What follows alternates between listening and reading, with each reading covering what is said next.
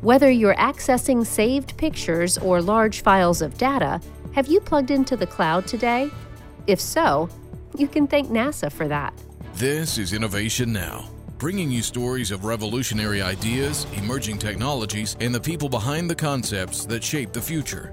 In the late 2000s, NASA researchers joined forces with Rackspace Incorporated to create a system that would standardize all NASA websites.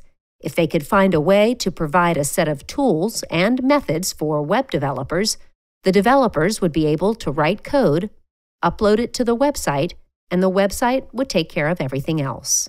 To accomplish their task, the team needed a tool that could turn a single server into virtual servers.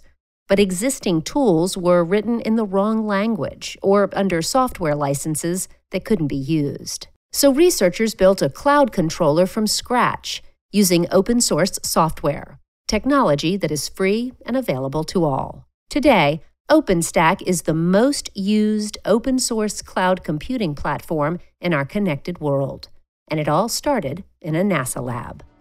For Innovation Now, I'm Jennifer Pulley. Innovation Now is produced by the National Institute of Aerospace through collaboration with NASA and is distributed by WHRV